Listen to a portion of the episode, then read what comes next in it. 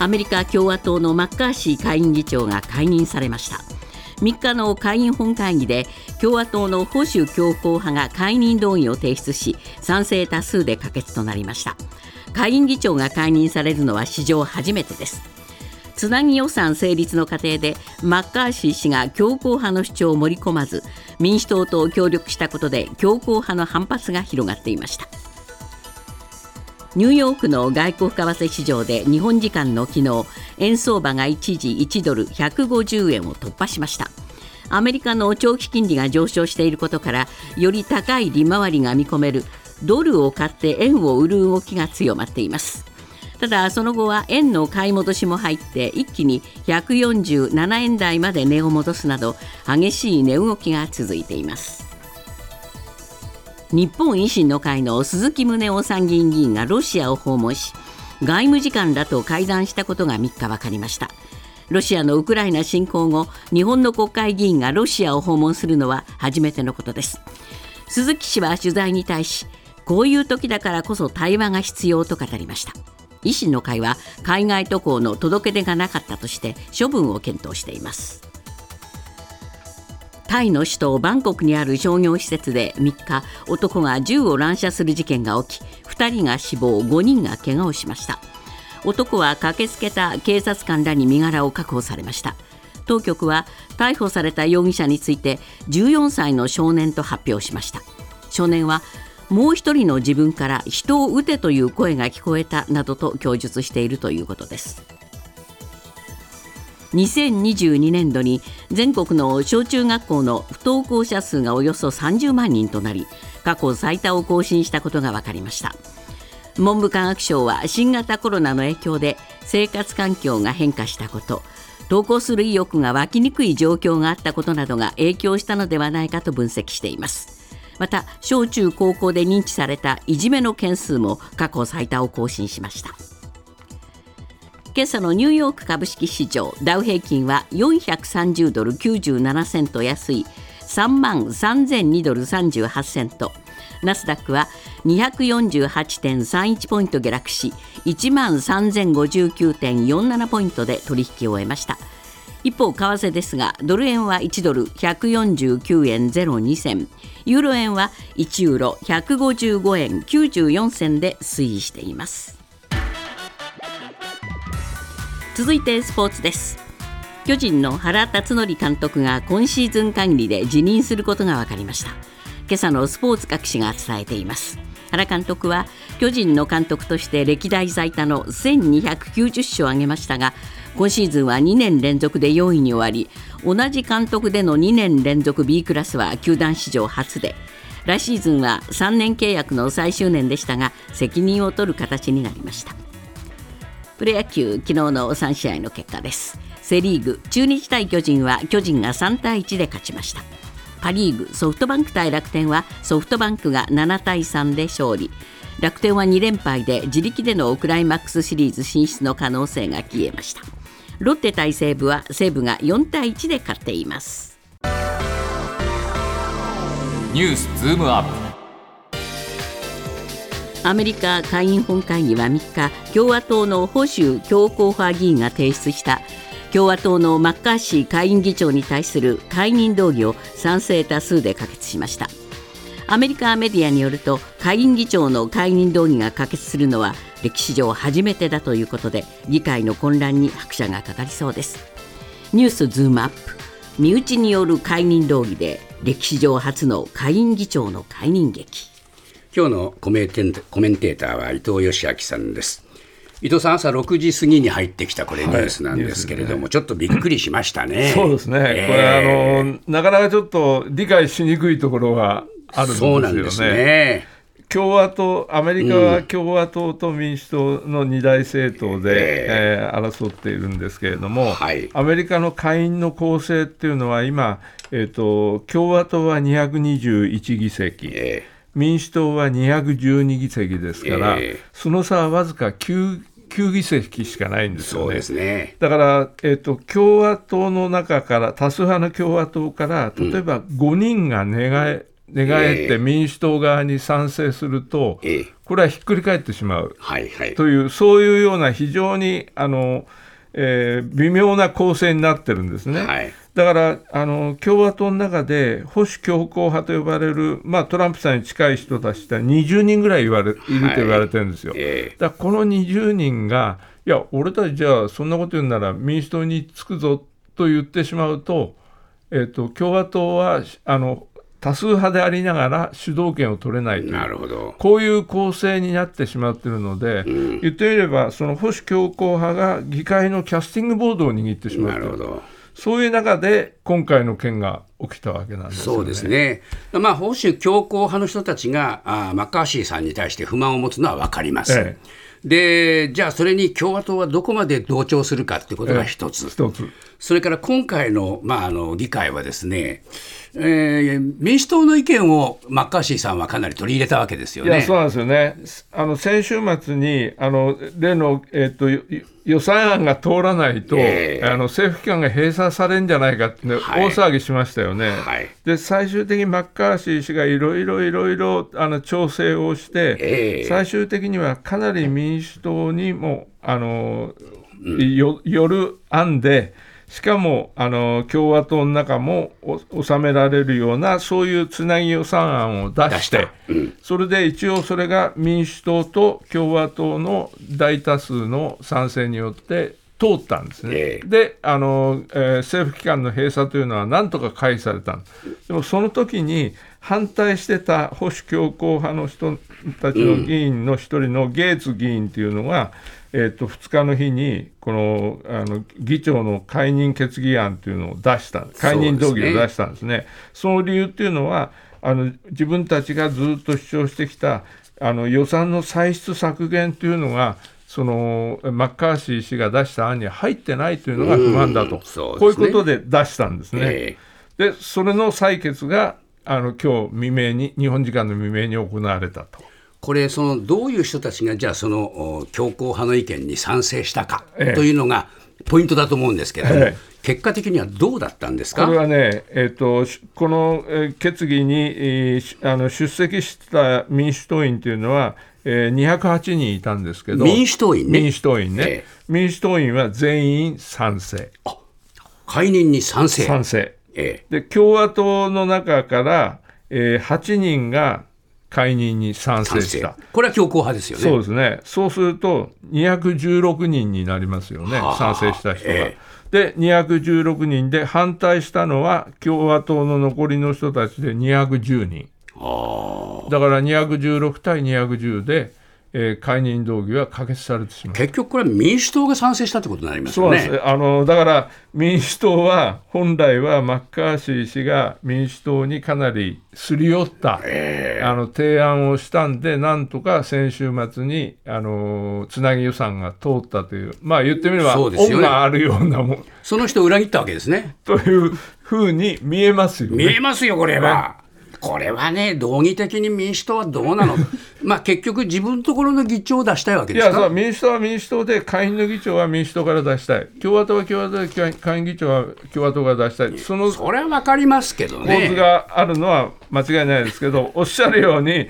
この先週末からの流れを考えるとマッカーシーさんがあまりにもかわいそうじゃないの。いやこれはね、やっぱり裏切り行為だと思いますよ、民主党はね、というふうな、に取れますよね。だけどこれによってですね、ウクライナ支援も非常に混乱に陥りますよね。いやこれはね、最も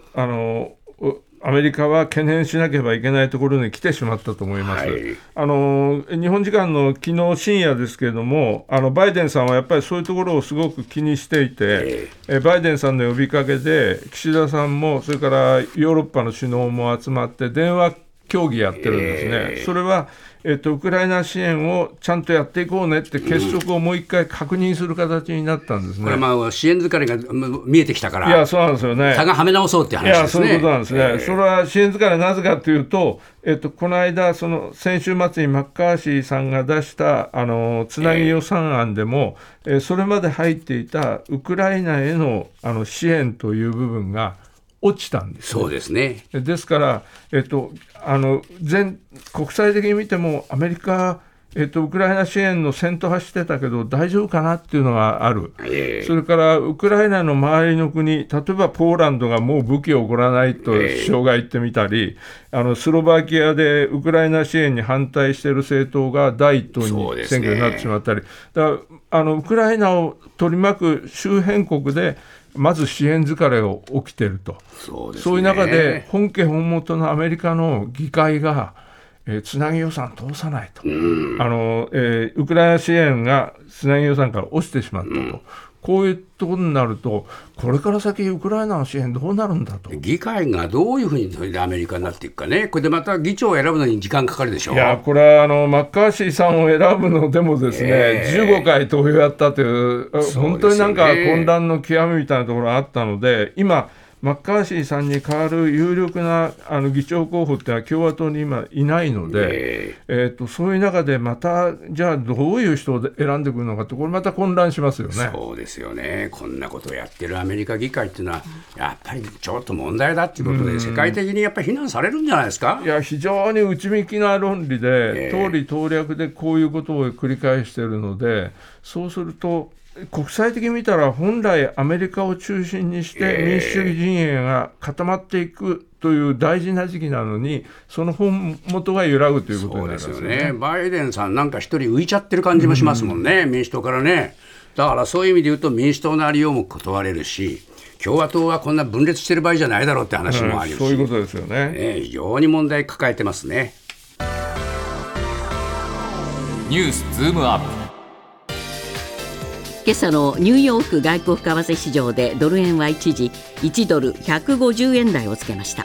ただその直後に1ドル147円台前半まで一気に3円近く値を戻す場面があり、市場では日本政府と日銀が為替介入に踏み切ったとの観測も出ています。ニュースズームアップ。荒い値動きを見せる為替相場。伊藤さん、一時150円16銭ですか、そこの辺まで進んだんですけれども、ちょっと乱高下しましたね。そうですね、入ってくる直前、スタジオに入る直前で149円02銭ですから、その辺で上下してるということですよね。そうですね。どうなんでしょうか。やっぱり150円という壁を意識するような状況が続いてはいましたよね。いましたよね、だけどやっぱりアメリカの方で3日の、日本時間の昨日の夜ですけど、発表された雇用調査で、非農業部門の求人件数っていうのは市場の予測から上回ったんで、やっぱりアメリカ景気大丈夫だぞと、いや強いなって感じですよね、そういうことがあったんで、ドルがやっぱり買われたということなんですよね。長期金利もね、もう本当に16年ぶりぐらいの高さになったって話ですから。そうですね、4.7% 台ですか、後半ですからね。そうですね。やっぱりここら辺はアメリカの経済まだまだ強くて、これも続くぞという、そういうふうな市場の見方なんだと思いますね。そうですね。やっぱりアメリカがこれだけドルが強いっていうのは何なんでしょうね。いや、僕はあんまり皆さん言いませんけど、やっぱり戦争っていうのは戦時にアメリカ経済強いとよく言われてるんですけど、今アメリカは別に戦争やってるわけじゃないですけど、実質的に代理戦争みたいなのをウクライナにやらせてるわけですよね。軍需産業はものすごく湧き立つという、そういうようなところで、あと原油もありますから、そういうのが背景にはありそうな気がしますよね。そうかですから、これヨーロッパもね、中国も日本もこれでもって右往左往するわけですけれども。そうなんですよね。だからやっぱり金利がどんだけ高くても、やっぱりインフレ率が高ければ、実質的には通貨の価値は下がるので、我々メディアで気にしているのは実質金利という、金利からインフレ率を差し引いてみたのを比べるとですね、これ非常に如実に表れてるんですけど、ドルだけがですね、実質金利はプラス 1% 以上なんですよね。で、日本とかヨーロッパとか豪州とかすべてマイナス 1%、 ドルだけ強いっていうことですよね。本当にドルのどっぽ高という、そういうことですよね。そうですね。そういう中で日本はこの円安というね、直面しているわけですけれども、昨日の動き見るとですね、円が随分動きましたね。これは為替介入したんじゃないかっていうのは憶測も出るわけですよね。当然そういう憶測出ますよね。一気に3円ぐらい円高になりましたからね、だからこれについては、検証をこれからしていくと思いますけれども、なかなかこれは、答えは見つからない、出てこないと思いますよ。だから鈴木財務大臣も為替介入ってのは予告してやるもんじゃないと、でやるときは間髪入れずにやると言ってるんですけど、これはだけど根本の原因はアメリカ経済だ。そうですね。日本はその余波を受けているようなものなので、いくら為替介入してもそれは、対応というのは付け焼き場でしかなくて、やはり限界がありますよね。一時的なものになってしまうという可能性もありますし、今もう市場原理が強いところに流れると当たり前なんですよね。これはもう国際的にこれだけグローバルになってくれば、強い通貨のところにお金が集まるというのはこれは当たり前のことですので、そうですね、この流れというのは当分とどまらないですよね。ですから勝手に国がそれを察知しようとすると批判も浴びるということにもなりかねませんよね。日本維新の会の鈴木宗男参議院議員がロシアを訪問していることが昨日分かりました。ロシアのウクライナ侵攻後に日本の国会議員がロシアを訪問するのは初となりますが、鈴木議員はこういう時だからこそ対話が必要だという思いでやってきたと訪問の理由を説明しています。ニュースズームアップ、突如判明した鈴木議員のロシア訪問について。これはちょっと意表つきましたね。意表つきましたし、鈴木宗男さんという得意のキャラクターの方が言ったということで、どうなってんだという感じはあると思うんですよね。ただし鈴木さんはやっぱりロシアとのパイプあるわけですね。もう彼はずっと日ロ関係というのを やってきて、それこそ外務省を辞めた佐藤優さんと組んで、ロシア関係というのにずっともうほとんど生涯かけてやってきたような議員ですから、なんとかそのパイプは維持しようという、そういうことだと思うんですよね。そうですね。この彼のロシア訪問の是非というのがですね、今論じられるわけですけれども、国としてはどうなんですか、政府としては。私は本音で言えば、やっぱりパイプは多い方がいいというのは、これはもう外交の鉄則ですから、だから日中関係を見ると非常に明らかですけれども、そうですね、中国と日本の関係が首脳同士であんまり会えないようになってしまうと、日本の、自民党なんかでは特に顕著なんですけれども、そういう時に中国に行ったり中国と関係を作ろうとする、例えば二階さんにしろ、前の林外務大臣にしろ、そういう動きを見せると、美中派とかいうレッテルを貼って誰も行けないようにしてしまう、そうするとどっかの時点でやっぱり中国にしろロシアにしろ日本は関係を持っていかなければいけない事態になるわけですから、その時に何もパイプはないっていうのは日本の国益としては非常にマイナスだと思うんですよね。そうですね。この鈴木さんが維新の会には届けも出してないと、維新は怒ってるわけですけども、これどうですか。これはね、ルール違反だというふうに維新の会の藤田幹事長は言ってるんですけど、それは党内的にはそうかもしれないですけど、逆に行く方の鈴木宗男議員にしてみれば、届け出を出したら当然止められるし、それだったら藤田幹事長もお前知ってて行かせたのかよということになってしまうから、逆に黙ってて行ってやったんだというぐらいの多分、鈴木さんにすると気持ちだと思うんですよね。そうですね。だから実際彼は行って2日の日にはルデンコという外務次官と会って、北方領土の墓参の問題とか、あるいはその北方領土周辺での漁業の安全操業なんかについて協議したと言ってるので、確かに日本政府としては今ウクライナ支援ということでみんな団結してるんですけど、それはイコールロシアと接触しない、ロシアと対話をしないということでは僕はないと思いますね。そうですね。ですからこれ、どうなんでしょうかね。鈴木さんのこういう動きっていうのは、かつては日本の政治家の間には多々ありましたよね。いや、こういうやっぱりね、服装的ないろんな動きというのは外交には絶対必要で、そういうようなやっぱり政府が何言おうと俺はやっぱりこれ大事だと思うから一応やっとくんだと、批判されてもいいというような腹を持った政治家がいたんですよ。だそういうようなところがやっぱりなくなったというのは寂しいですよね。まあ、昨日立憲の岡田幹事長もいろいろこれについてはコメントしてますが、そうですね、鈴木さんがロシアを訪問したことを正当化しているわけじゃないけども、うん、ロシア側と何もしなくてはいいかというと一般論としてはそうは言えないと。だから自分はプーチン大統領と岸田総理が虚心坦懐に話すことも必要ではないかと思っている。これはある意味正論だと思いますよね。そうですね。ですから、まあ、政府としては、心の中でどう思うと割とコメント控えめになって対岸の火事のような顔してますけど、それもいかがなものかという気もしますけどね。まあそうですよね。自民党からこういう人が出てこないのが寂しいなという感じがしますね。